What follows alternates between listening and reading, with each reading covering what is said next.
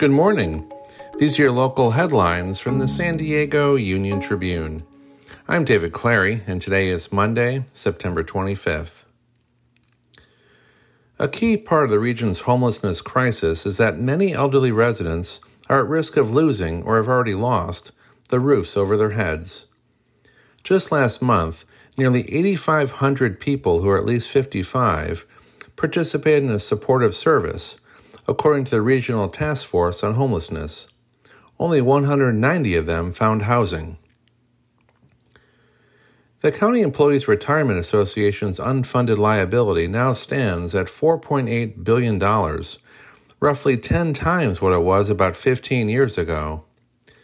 The escalating debt has important consequences for taxpayers.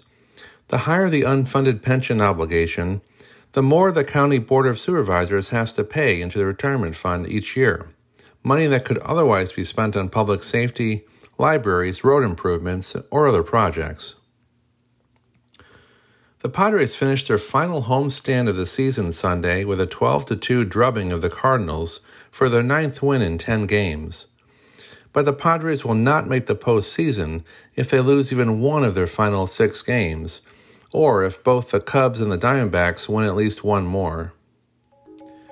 You can find more news online at san diego uniontribune.com. Thanks for listening.